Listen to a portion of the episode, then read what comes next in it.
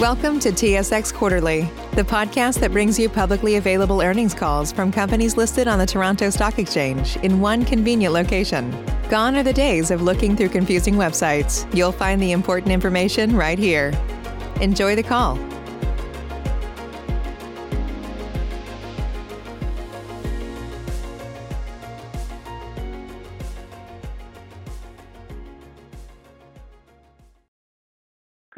And welcome to the Aurora Cannabis second quarter 2021 results conference call. At this time, all participants are in a listen-only mode.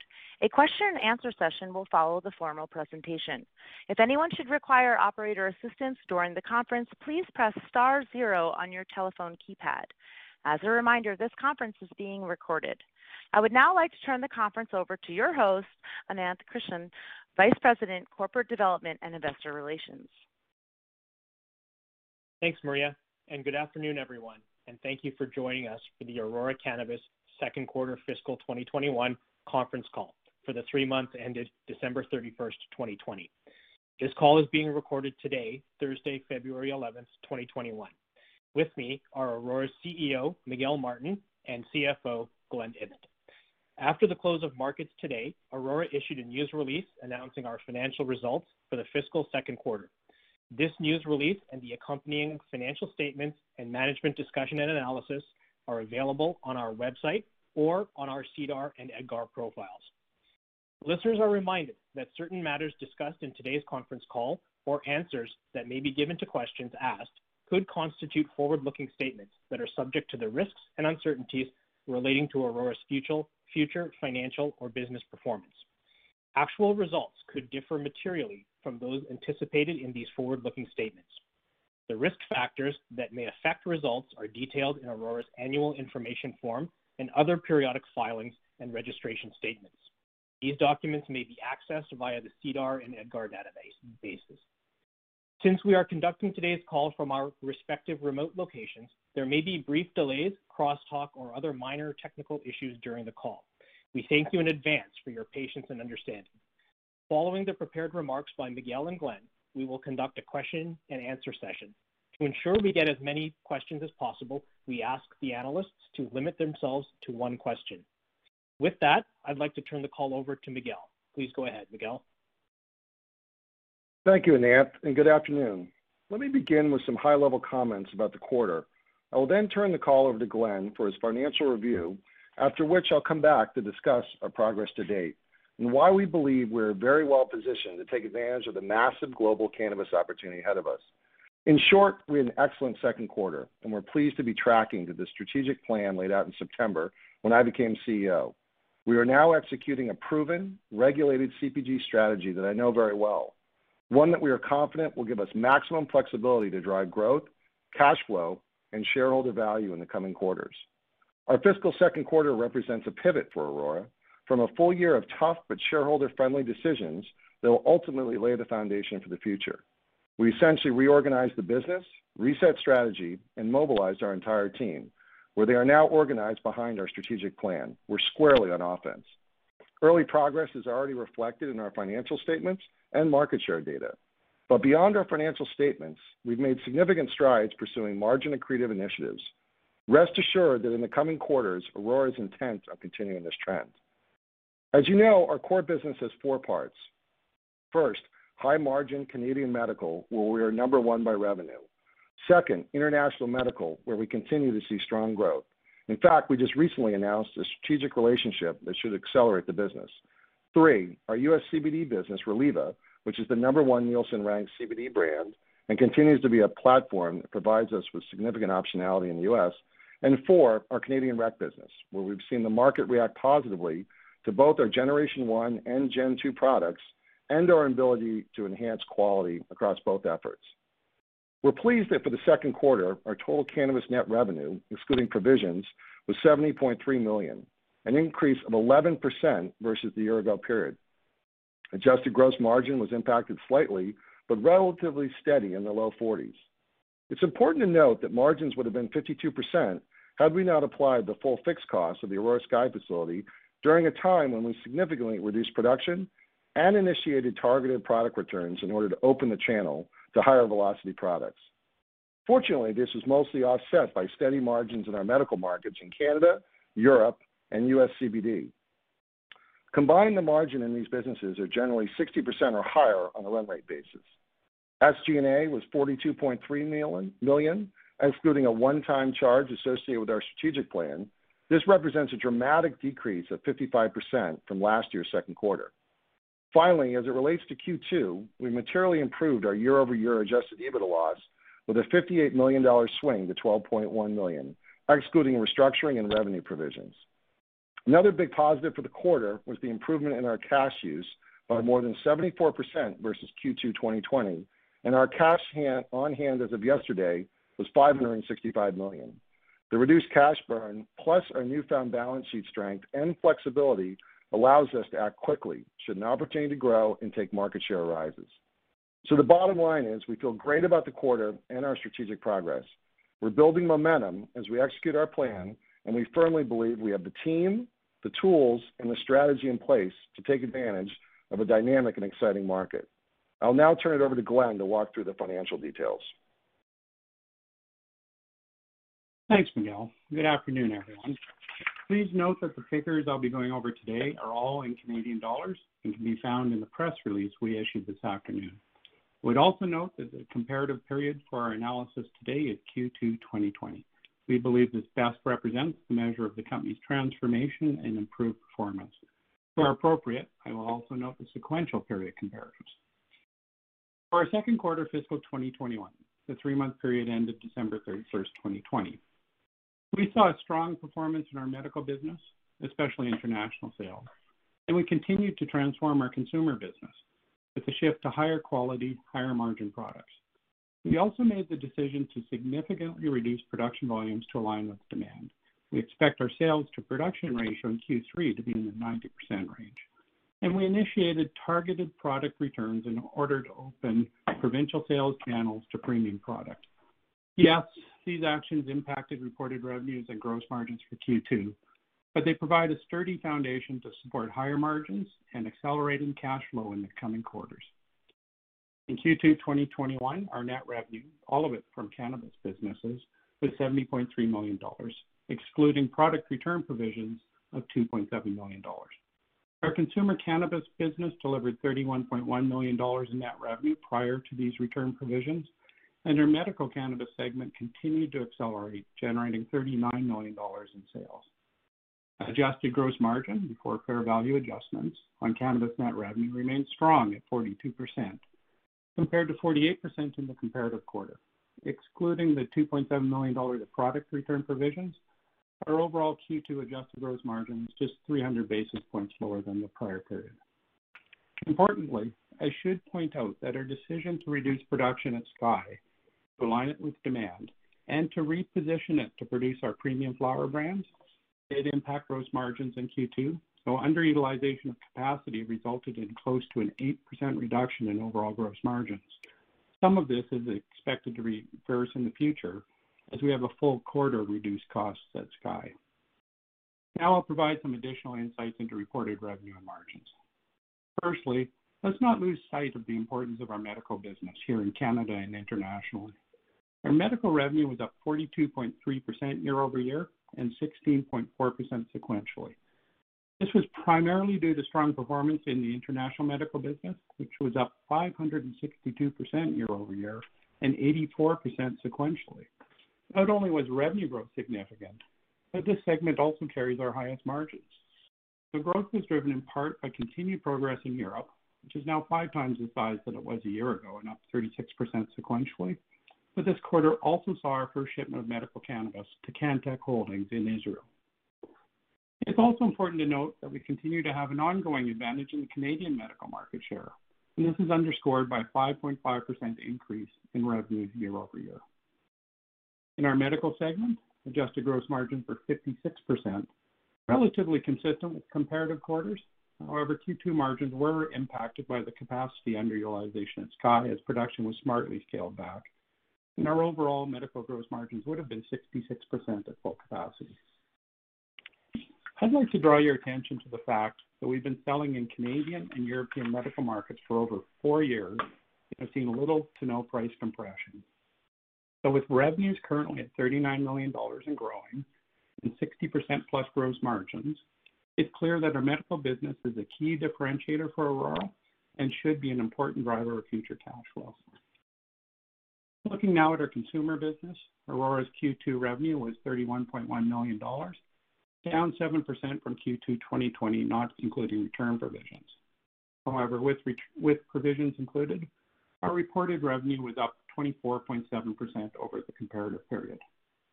We are very pleased that our consumer derivatives net revenue was 11.5 million dollars, an increase of 18.4% sequentially. This was driven by our focus on higher margin products such as vapes, edibles, and concentrates. Our consumer average selling price rose 6% in the quarter due to increase in derivative sales and a continuing shift in flower mix towards our premium brands. Consumer margins were 27% compared to 38% in the prior quarter, and this is because of the underutilized overhead costs at Sky and an increase in product return provisions. Adjusting for just the return provisions, consumer gross margin would have been 34.2%. Also related to our production and demand alignment, we halted construction at our Sun facility in Alberta. The route forward for this facility is not yet clear, during the quarter, we recorded a non-cash impairment of approximately 228 million dollars for this shutdown. Now to SG&A, which includes R&D. We are pleased with our 42 million dollar run rate in Q2. This excludes approximately 2 million dollars of termination costs related to our business transformation.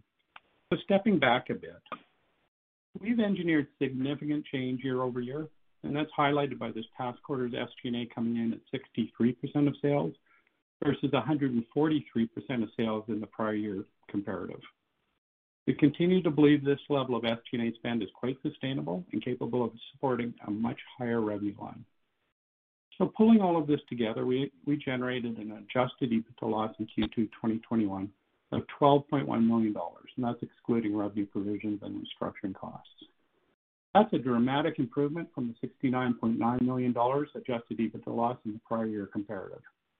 And with a further 7 million dollars in our Q2 cost of sales that was related to facility and production rationalization, I'm pleased to see that our run rate EBITDA continues to improve. Now, a few important points regarding our balance sheet, cash flows, and cash position.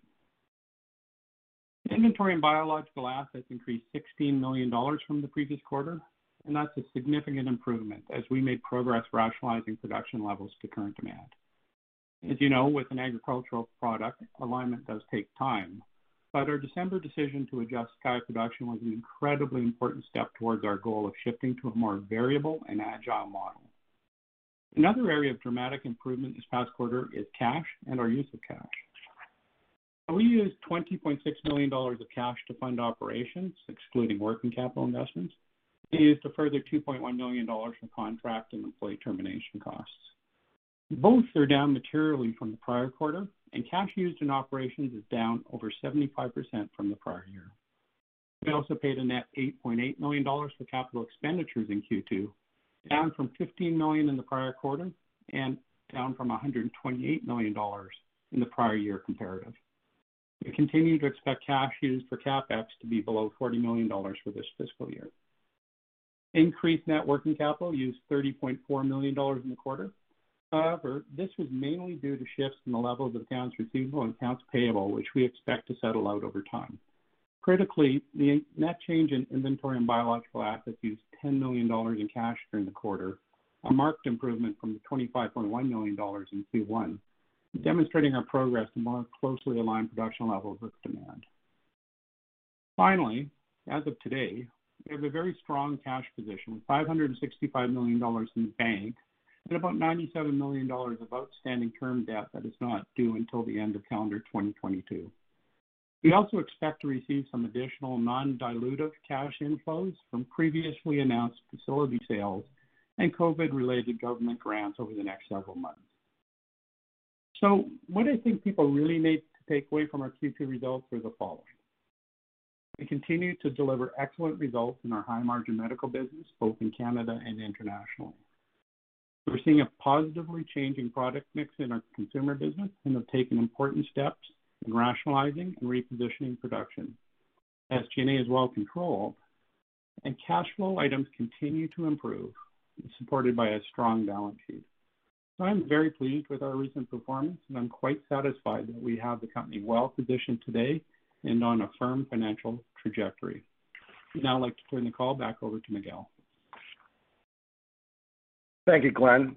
As you know, calendar 2020 was a difficult year. We made some tough decisions and faced several challenges, not the least of which was rightsizing our cost structure, strengthening our balance sheet, and dealing with the pandemic.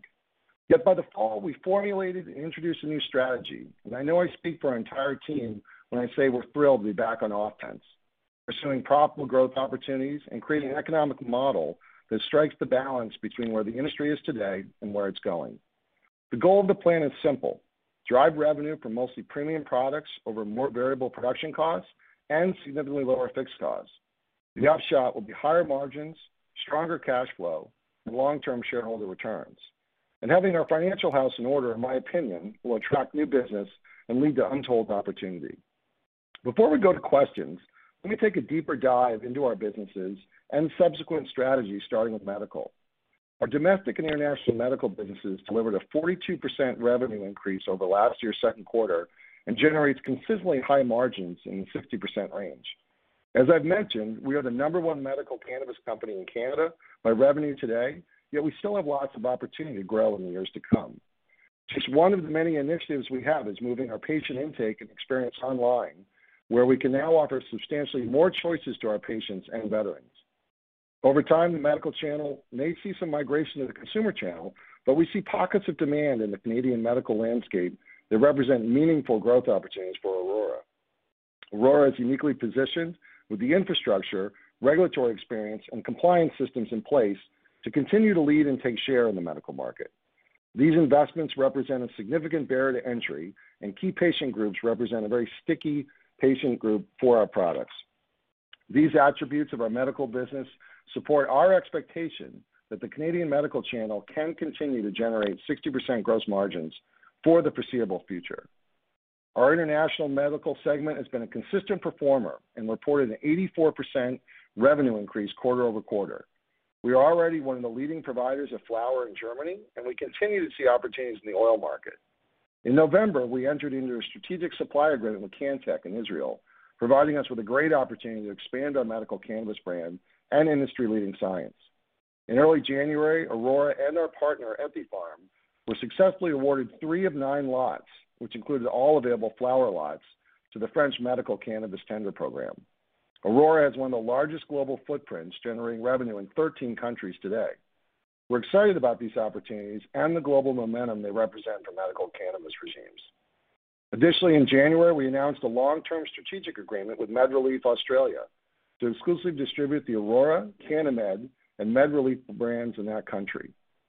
MedReleaf has an asset-light, sustainable growth platform in Australia to help physicians, pharmacists, and patients access the high-quality range of Aurora cannabis medicines. We're also seeing other countries beginning to approach medical cannabis more favorably and compassionately, and we expect our experience in Germany, Israel, and Australia to position us to be a front-runner in new markets. That won't be by accident, however. It will result from Aurora's commitment to science, compliance, testing, EU GMP-compliant cultivation, and our ability to operate in a highly regulated framework. This is unique to Aurora and provides us with transferable knowledge as we enter new medical markets globally. Now let's turn to our U.S. CBD segment, which has been receiving a lot of attention due to the Democratic control of the presidency in the U.S., as well as both houses of Congress. Our Nielsen's top-ranked U.S. CBD brand, Reliva, remains an enviable strategic platform, and we're excited to be announcing a new brand extension called KG7, an athletic-focused CBD brand, in the coming weeks. Reliva provides us with critical distribution, regulatory experience, and relationships in the key high-growth U.S. market. Reliva focuses on brick-and-mortar stores and is the primary CBD supplier for some of the largest retailers and wholesalers nationally, and our products are in over 23,000 stores. Given its variable cost model, Reliva doesn't require any CapEx, but as I said, it's a foothold in the largest cannabinoid market in the world, which bodes well for Aurora's global positioning. We will continue to leverage our science and innovation, and it wouldn't surprise me if the non-THC parts of our portfolio are as big as the THC parts of our portfolio, particularly with positive FDA action in the U.S. Stepping back and specifically on the U.S. THC market, I would say the following. The U.S. is clearly one of the largest markets today. With legislative reform, that would allow companies like Aurora to operate THC businesses in the U.S. I would expect it could be much bigger.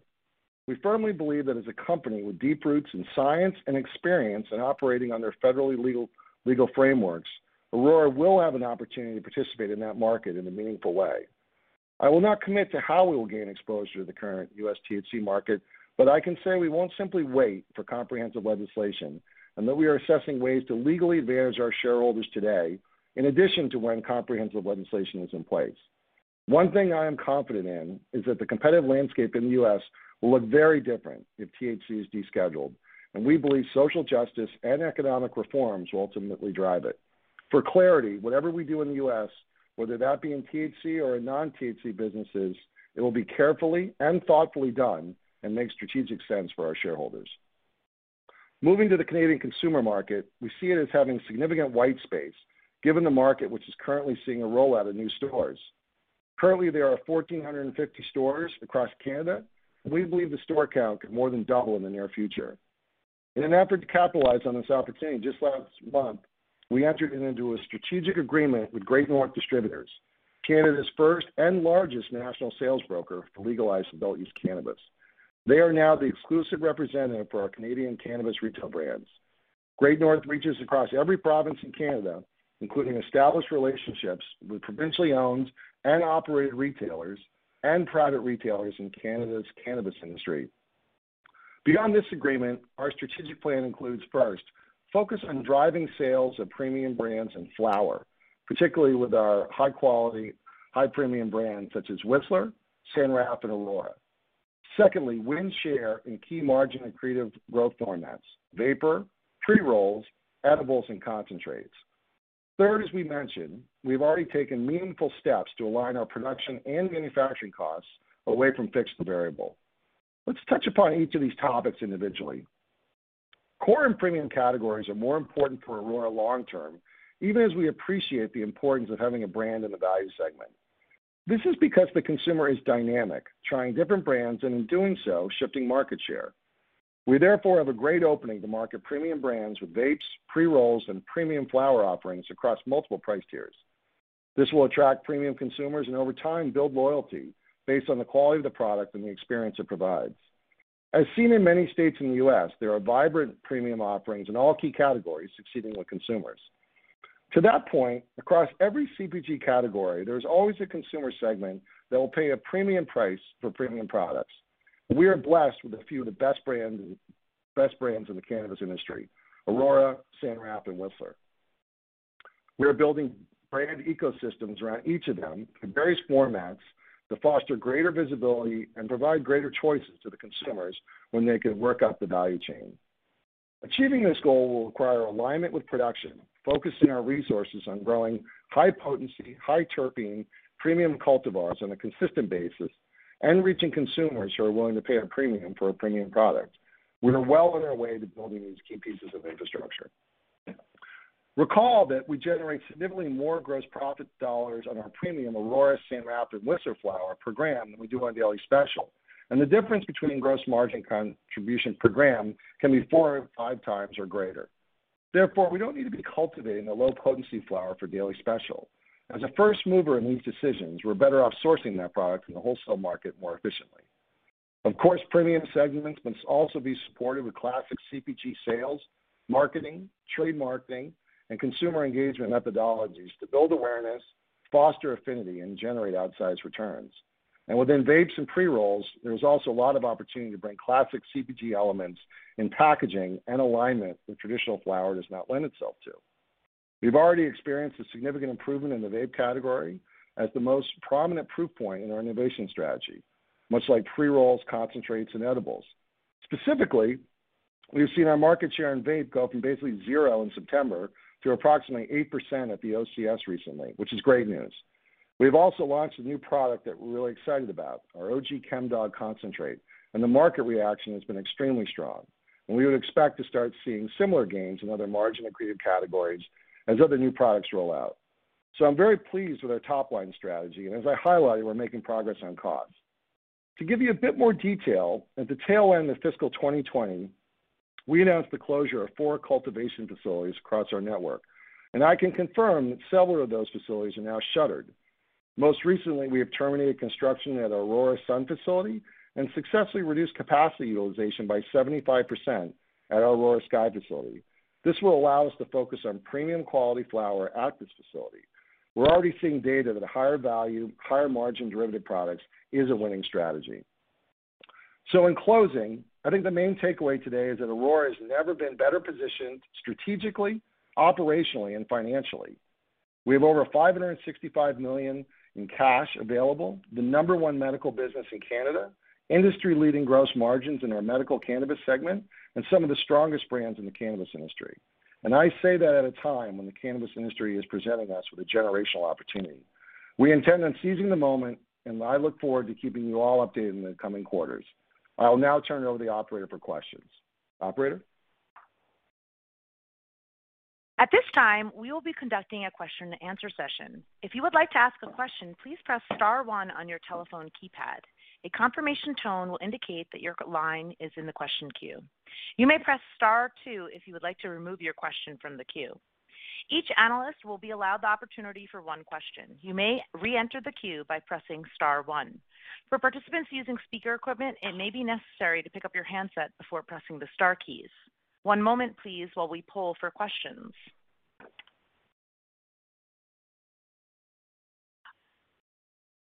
Our first question is from Vivien Azer with Cowen. Please proceed with your question.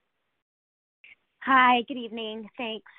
Um, My question is on your um, mix by segment. Um, Miguel, as you kind of think about the business over, call it, the next 12 or 18 months, clearly you're you're very satisfied with with the medical cannabis um, business and considering the substantially higher margin than you're getting on that.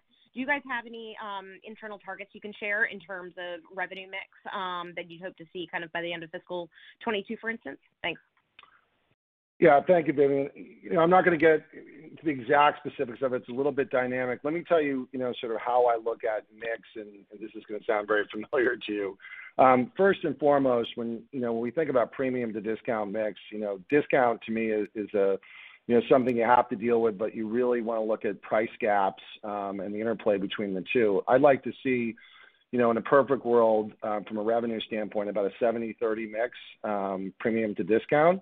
Now, some aspects, as you mentioned, of those Gen 2 products may carry a discount moniker, such as Daily Special, but clearly a vapor product, a concentrate product, a pre-roll product carries a higher margin. So I guess the way I would sort of, you know, cut that up would be that 70/30 premium to discount or 70/30 of those Gen 2 products plus a premium flower product Um, to discount products. I do think you're going to see a leveling out of the discount flower business in Canada.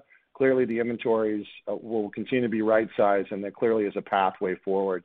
We're also seeing from the provinces as they're starting to go through SKU rationalization and a focus on profitability per SKU, um, that there'll be greater interest from them as well as the retailers on having a more premium focus and a more accretive sort of margin approach as it pertains to Gen 2 versus uh, just low-cost flower.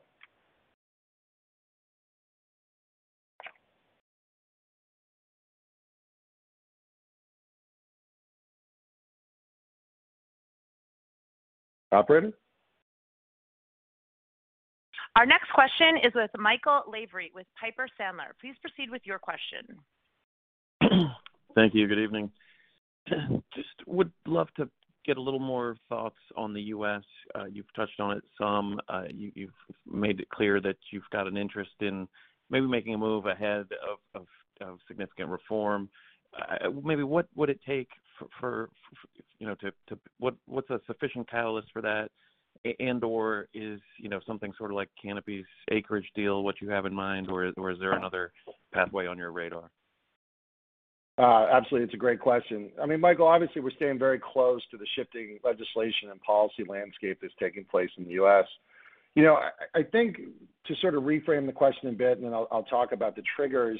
I think important to understand what type of company we think is going to be successful in the U.S. We continue to believe that a company like Aurora, um, or companies like us that have a history of operating in a compliant, highly regulated federal environment like Canada or Germany will be advantaged um, in a federal U.S. construct. I clearly believe the FDA is gonna play a role in cannabis, and other federal agencies will play a role in cannabis in the U.S. And so those companies that have operated in that successfully, whether that's manufacturing, GMP, ISO, labeling, sales and marketing practices, um, you know, will all have, you know, significant legs up there. That's not to say the MSOs, you know, don't have their own advantages, but Canadian LPs that are science-based and compliance-based and have experience, you know, will benefit. It's, I think, a little bit short-sighted to say that those companies that have been successful around the world wouldn't also be, you know, successful in, you know, the U.S. Now, in terms of catalysts, you know, the course of legislation is promising. You know, we've heard comments, obviously, from Senator Schumer and others. Um, we're seeing iterations of, you know, whether it's the SAFE Banking Act or more STATES Act. I think first and foremost, you know, a version of the, um, you know, the SAFE Banking Act that would allow um, a bit more clarity around financials, I think has to make sense. Interstate commerce, clearly, I think is a benefit, Um, and is of interest to many key parties, including ourselves, and I think you're gonna see something on that. And then, you know, from that, uh, what type of investment makes sense? I think it's hard to say, but what I can say is, you know, we put the cash on the balance sheet to be opportunistic, and I think there's a lot of different ways that a company like Aurora, you know, can monetize its experience, its genetics, its IP, its brands, um, and whether that's, you know, through M&A or whether that's through partnership, we'd have to see. Um, clearly there's gonna be a significant advantage that companies like Aurora will have at a time in which the U.S., uh, you know, legalizes cannabis. And I think, you know, we're excited about that, and we'll take advantage of it when the time's right.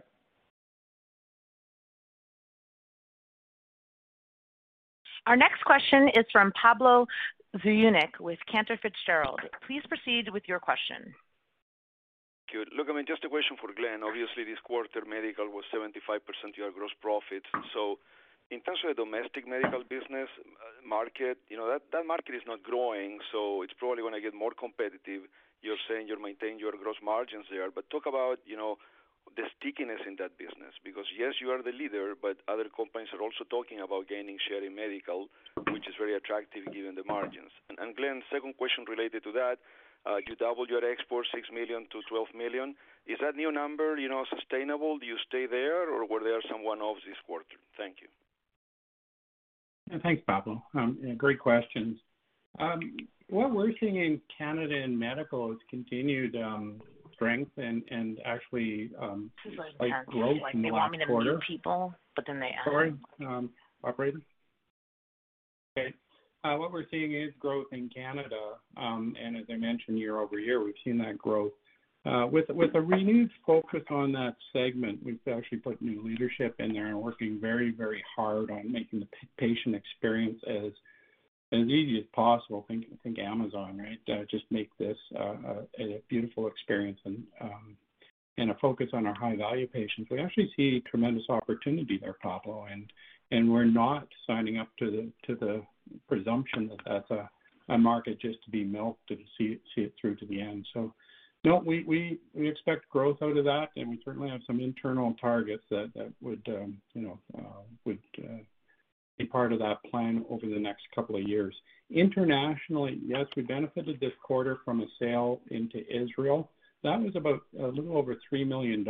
We had significant growth across the rest of the countries that we sell in. Germany itself was up 21% quarter-over-quarter.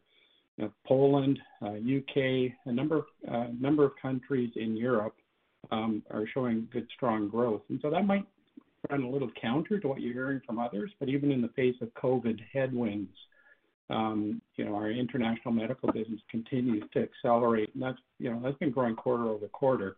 Now we're adding new countries. So The Israel supply agreement may be a little bit lumpy, Um, you know, quarter-over-quarter, but just uh, modeling it in long term, it is gonna be an important market for us. Thank you.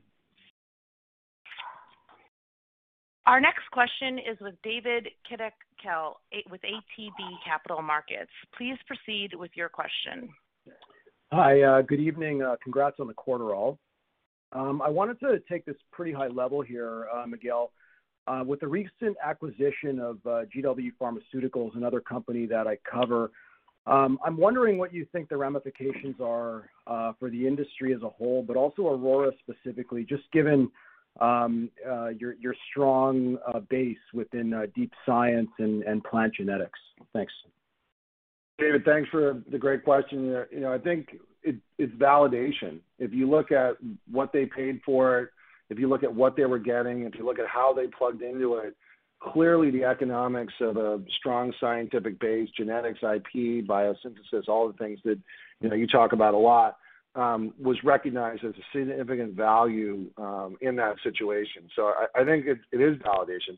One of the most important, you know, aspects of the U.S. is gonna be how genetics and IP and that type of Um, those type of assets work in the U.S. There's obviously litigation right now against GW that I think will really set the stage for where that sits. But there's no reason to believe that this category won't operate um, similar to other categories. And there will be companies like a Monsanto, there will be a pharma approach uh, to cannabinoids, and it's a you know deep bench of opportunities there. So I thought it was very uh, bullish, you know, sort of representation of the value that we have there. Clearly, you know, experience and compliance and science will win the day um, in the U.S. You know, we've seen that in Germany. You see that in France with the recent tenders. You see it in these other markets. And clearly the same companies appear to be winning time after time after time, and Aurora is one of them. And so that's one of the reasons why we're really bullish on the category, particularly as it pertains to the U.S., because we have that experience. But you're right, this science piece outside of the brands and the rec and the consumer action um, is really an untold part of the story, and I think a really exciting piece of it. Our next question is with Andrew Carter from Stifel. Please proceed with your question.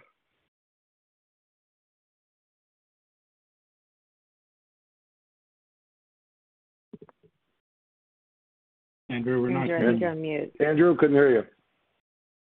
I apologize. Can you hear me now? We can. Go ahead. Absolutely. Sorry about that. Wanted to ask. Okay. Good afternoon. I wanted to ask about the uh, kind of the what your expectations are from the consumer business because we have the COVID lockdowns in uh, in place right now. I assume that's hitting the shipments for the provinces. Obviously, a seasonally lower quarter. Should that be flat? Uh, You've taken obviously a lot of adjustments. Kind of some, give us kind of a thinking of how the Canadian kind of consumer business is trending next quarter. You got it. Well, Andrew, listen, it's a bit of a, you know, convoluted answer. So if you think about what's happening in Canada right now, there's a couple of things that make it difficult to sort of predict exactly what's happening.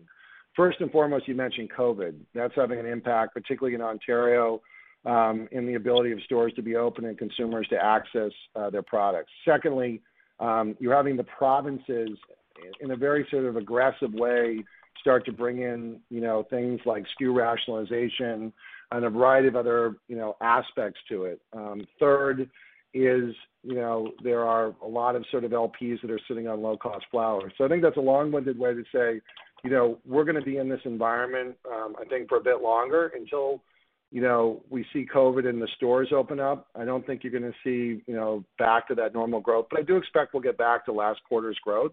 Um, and, you know, we're optimistic about that.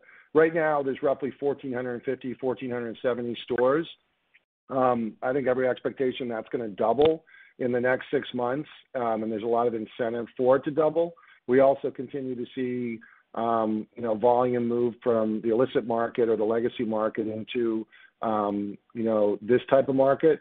And so I think it's hard to predict, uh, Andrew, but I think, you know, this disruption that you're seeing right now probably, you know, gets you to the, you know, I don't know, beginning of the summer, and then I think things will take off pretty aggressively. The flip side of that is we haven't really seen an impact in the medical business, which is, you know, obviously really strong for us. Um, and so I think for those that, you know, participate in the medical business, you're not gonna see the same type of disruption which benefits folks like Aurora.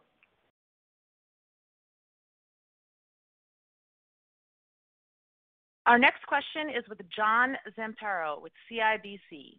Please proceed with your question. Thanks. Good evening. Um, I wanted to follow up on the earlier question on the international uh, medical business over the next couple of years.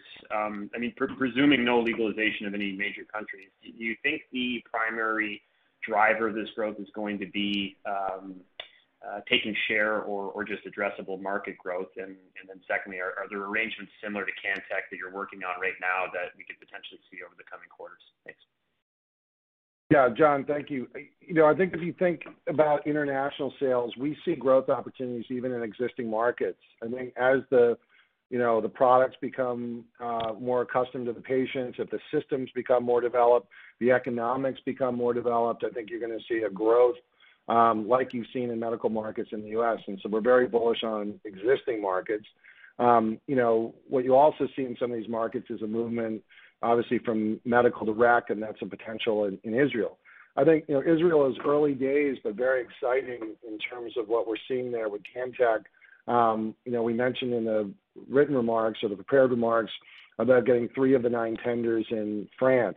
You know, between what's happening in France and the U.K., those are really significant markets, and there is an evolution there. So we have no reason to believe that international can't continue to grow. Um, and while we'll always be looking to take market share from our competitors, one of the things we do see in those international markets is, you know, there's a pretty high barrier to entry. It's expensive, requires a certain skill set, requires a significant amount of experience, requires EU GMP manufacturing in many cases, which is why we're so thrilled about our facility in the Netherlands, that we describe as Nordic. And so um, I'm very optimistic and bullish on the international markets, whether we get a massive movement in terms of countries opening up or not.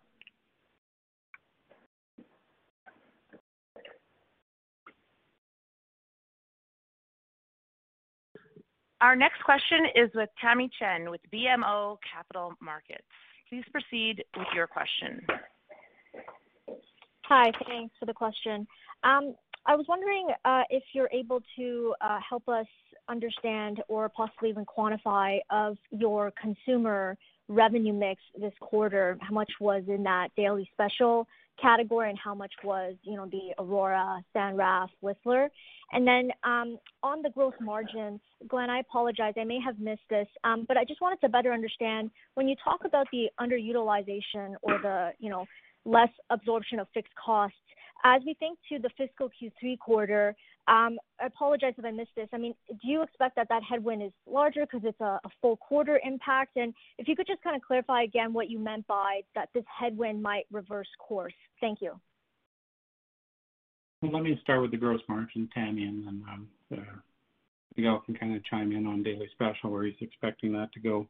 Uh, what he's referring to with Sky is we actually took the costs out right at the end of the quarter, and I think you saw that we announced publicly mid-December reduction in headcount and some of the costs that are very that vary with production levels. So we didn't actually get much of a cost reduction in the quarter, although we took production down. What we'll see in Q3 is that those costs will be gone for the full quarter. Uh, so we expect a per, on a per unit basis um, to recover a little bit in terms of our efficiency there. Not wholly. There is some fixed costs, and when we're operating at a 25% capacity, obviously those fixed costs make each kind of per unit measure a little bit more expensive. So we we, we should see improvement in Q3. Um, I have to tell you, Tamy, like when we think about margins and and EBITDA and just the business, we're really taking purposeful long-term decisions to create value. I'm a little, uh, I'm gonna say this, um, not so fussed about what this will look like in Q3, but over time, we know it's the right thing because we're a big part of what we're doing at Sky, yes, uh, aligning uh, our production with our demand. But almost as importantly is repositioning Sky to be able to produce our premium products. And you can think of the difference in the economics, um, as Miguel alluded to, when we're selling products from that facility that generate, you know, three, four or more times the gross profit dollars. So that's a big part of it. So we expect margins to improve through two things, just just the full Uh, quarter of the cost uh, recovery, but more importantly, shifting to a higher average selling price coming out of that facility. Miguel, your thoughts on Daily Special and where we're at and where we want it to? Yeah. I mean, Daily Special had a high water mark, you know, 13%-14% share back in March and April. It really had that sort of price point to itself, and now it's, you know, roughly half of that. We've made significant changes in Daily Special. That's not to say we're focused on, you know, discount. But as I mentioned, you know, pretty significant changes to the potency and terp levels of that product. Um, you know, I think we'll have to see where that falls. I'm much more interested in in San Raf and, to be honest, Aurora and Whistler. It's early days on that turnaround plan. It's got really sort of three parts to it. The first will be the higher quality product. We've seen it in um, already getting through Quebec, which has lower days on hand than some of the other provinces, and we've been pretty pleased with that. We'll start to see it in the other quarters. You'll you'll pick up on it in Hifyre and Headset data and buddy data that I know you look at. Um, and then, you know, start to see some further work on Aurora and Whistler. So hard to say where that's gonna land, not knowing the competitive thing. But as I mentioned earlier with with Vivian's comment, you know, long term, we'd like to see 70% of our revenue come from premium products in Gen 2 and 30%, you know, from the discount area, particularly low-cost flower. Like, you know, I think the best answer, Tamy, I can tell you is, um, our first launch was that vapor product. We were pleased with that. The uh, next was concentrates, and it takes a little bit longer on the flower. Um, but this quarter and, and next quarter, I think you'll start to see that, and I'll be able to give you a better answer in terms of mix and blend. Our next question is with Max Bottomley with Canaccord Genuity. Please proceed with your question. Thank you. Uh, good evening, everyone. Just wanted to dig a little deeper on the adult use penetration here when we look at maybe consumer mind share. Um, you know, took a step back here in sequential declines in the consumer side. Can you give any color as to how you think your sales to end users out of these dispensaries? Because I think the inventory balances and the lower, you know, days days of uh, sales on hand here is affecting all the players across the board here in Canada. So just any color on how you think your your branded products are actually selling in these dispensaries, particularly relative to last quarter. Then lastly, um, any commentary on your adjusted EBITDA for next quarter? I know you said last uh, earnings season that potentially you'd get close to break even this quarter. So is that possible, uh, as we look to fiscal Q3? Thank you. You got it. So on the adjusted EBITDA, you know, part of the change in the financing allowed us to not, you know, have to hardwire, you know, EBITDA targets by quarter. I understand people are interested in it. Um, but there are things that you wanna be able to do to naturally run your business. As an example, the significant investment we made to put higher quality product into the system, take back lower quality product, accelerate it through the provinces, has an impact to EBITDA. If, you know, if we were just, you know, singularly focused on that, we wouldn't do it, which is not the right thing for the business, nor is it the right thing for the consumer. So what I can tell you, Max, is it's our intent to make progress. We've done that here pretty significantly, and we intend to keep doing that. It is my stated goal, um, you know, to run a profitable business. But I think hardwiring or giving guidance to a particular date when you have a category that's this dynamic and moving this quickly, I think you do yourself a disservice. In terms of takeaway data, we're a bit, um, you know, we get some from some of the key accounts that we, you know, partner with, a Choom or a High Tide or Meta or other Nova or others. And what I would say is what you'd expect. The newer, higher quality, higher potency product, um, we see much better take rates.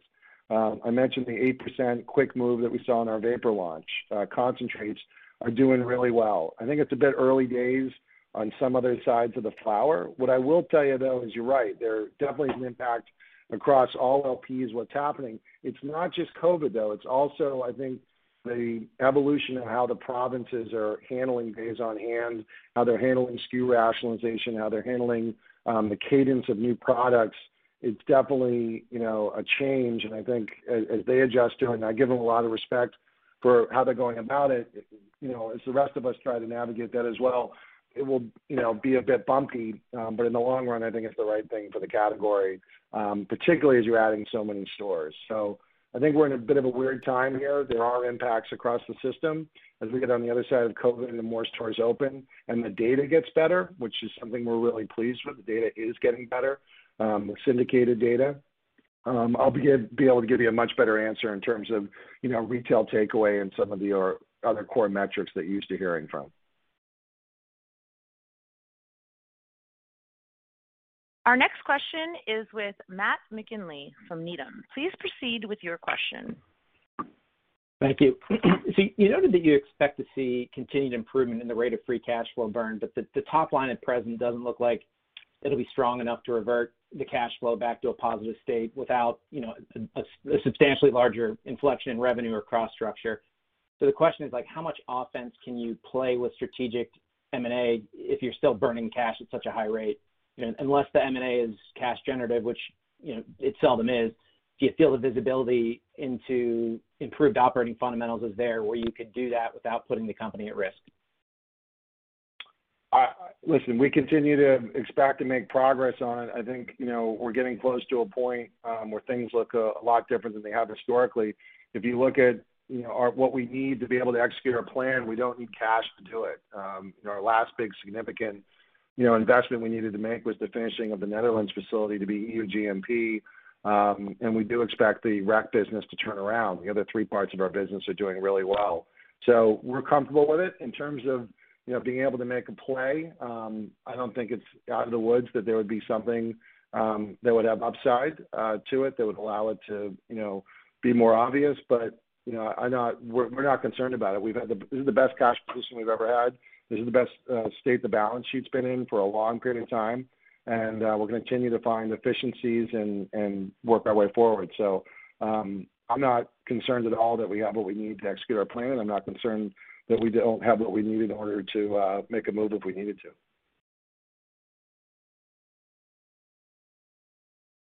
Our next question is with Vivian Azer with Cowen. Please proceed with your question. Thanks for taking the follow-up. I just wanted to clarify, Miguel, I apologize if you misunderstood my question or I didn't deliver it well. My question was around targeted mix shift between medical and consumer, given the very high margins on your medical cannabis business. You got um Viv, I'm sure you didn't say it wrong. I'm sure I misunderstood it. I expect medical to be steady and potentially slightly up. As Glenn was quite articulate, we have not seen margin compression in that business. In terms of, you know, from a mix difference, we do expect to see growth in the rec business, and there potentially is upside internationally medically. I don't know how to put that all together other than saying, um, we don't believe that the Canadian medical business is gonna decline, and we do think we can not only grow it but gain share. You've seen some pretty, you know, significant um, union announcements around medical cannabis benefits that give that an opportunity. I also think that, you know, there's opportunities in moving some folks from, you know, the legacy market into it. Internationally, medically, the medical business, you know, has the potential to be, you know, stronger. Uh, we're seeing this early days in Israel. We're seeing growth uh, in other key markets such as Germany and Poland. Um, and, you know, we do expect to grow the the rec business. How that all plays out with COVID and store counts um, in Canada is hard for me to say, um, Viv, but, you know, that's how I would sort of describe it. So I apologize if it doesn't give you the precision that you may want. Our next question is from Adam Buckham with Scotiabank. Please proceed with your question. Good evening. Thanks for taking my question. Um, now I just wanted to touch on the Reliva business, if possible. Now, it looks like it contributed roughly 1 million to the top line in the quarter and 2.7 million on a six-month basis, which I believe is a little bit of a deceleration versus historicals. Can you maybe walk us through what the bottleneck is on the CBD side? And then, you know, what catalysts we should be looking for in terms of acceleration in this line? Great. I'm more than happy to talk about Reliva. The catalyst is very simple. It's FDA regulation. You know, we've seen some very positive news as of late um, around DSHEA and the potential placement of, you know, CBD within a dietary supplement framework. We'd have to see what that looks like. It was always, you know, my belief that the additive nature of Reliva to Aurora, a company that has science and deep genetics and a variety of other things, puts it in a place where Reliva would be advantaged with the FDA in the same way that you saw vapor companies be advantaged with the FDA as they connected up with large tobacco companies. Um there's that. I mean, Reliva right now is wonderful optionality. And the reason I think you've seen a bit of a deceleration is COVID has pretty dramatically affect, you know, grocery stores, supermarkets, convenience stores, and pharmacies around foot traffic. And so it just is not as viable. Now, that being said, we continue to garner significant regulatory learnings and experiences. The fact that those products are in stores, in 23,000 stores and are in the top three wholesalers in the U.S., give it a pretty significant leg up at a time in which I believe, you know, we will have comprehensive FDA regulation, particularly around ingestibles. So we're excited about Reliva. We'll be launching a new brand um, called KG7 that I mentioned in our prepared remarks. And I clearly, you know, expect whether you want to say that the U.S. CBD business is 2 billion or 5 billion or 10 billion, that under an FDA, you know, protocol that allows for the sale of it um, by compliant companies, Reliva is going to be advantaged. And I think that's going to be a time in which it definitely will be material to it. And the other part is Reliva is a brick and mortar brand. And I know in an age of, you know, e-com and Amazon and everything else, but the reality is, you know, it requires a lot of regulatory expertise to operate in brick and mortar stores. And we think that's a big advantage for us uh, at a time in which uh, the FDA's, I believe, you know, will pass comprehensive science-based legislation. So that that's how I would describe the Reliva situation today. The only other point I would make is we are seeing international markets open up for CBD, um, and that's exciting. I think for a brand like Reliva, uh, and you may even you know see that it, it, throughout the Aurora system in a variety of different ways that complement the infrastructure we have in those countries. So I think that's another piece of it. More to follow on that in future quarters.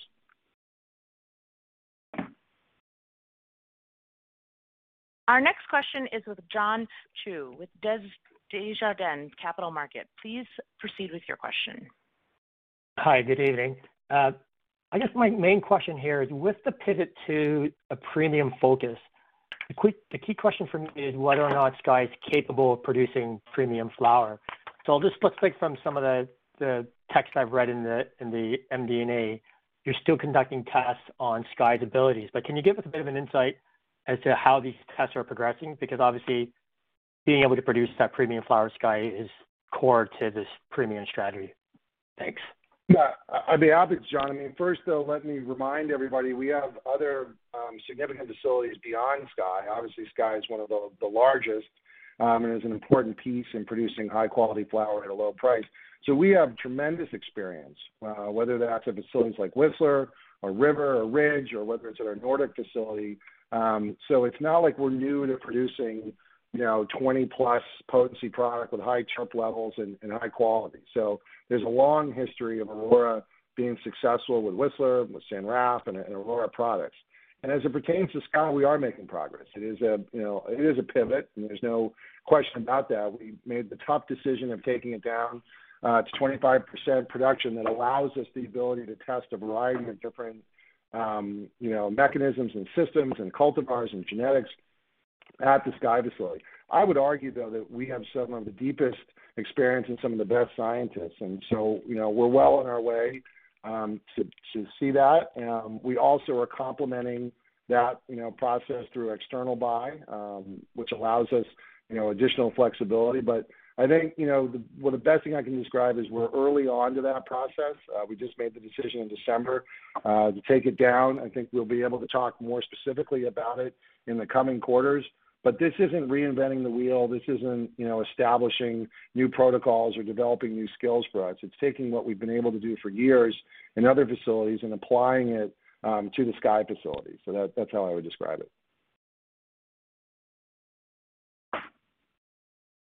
Ladies and gentlemen, we have reached the end of the question and answer session, and I would like to turn the call back over to Miguel Martin, Chief Executive Officer.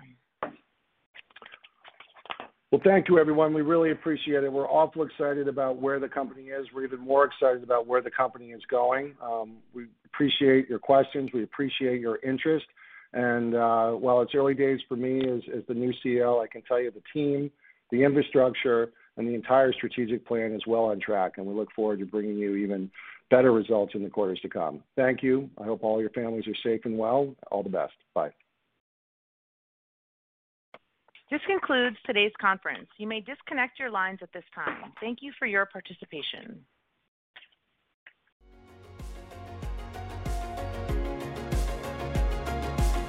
Thank you for listening to TSX Quarterly. If you enjoyed the cast, remember to leave a good rating. And remember, for any additional inquiries, please consult the company's investor relations section on their website. See you next time.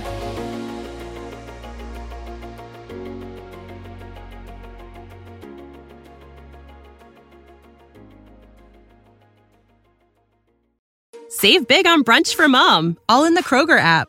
Get 16 ounce packs of flavorful Angus 90% lean ground sirloin for $4.99 each with a digital coupon. Then buy two get two free on 12 packs of delicious Coca Cola, Pepsi, or 7UP, all with your card. Shop these deals at your local Kroger, less than five miles away. Or tap the screen now to download the Kroger app to save big today. Kroger, fresh for everyone. Prices and product availability subject to change. Restrictions apply. See site for details.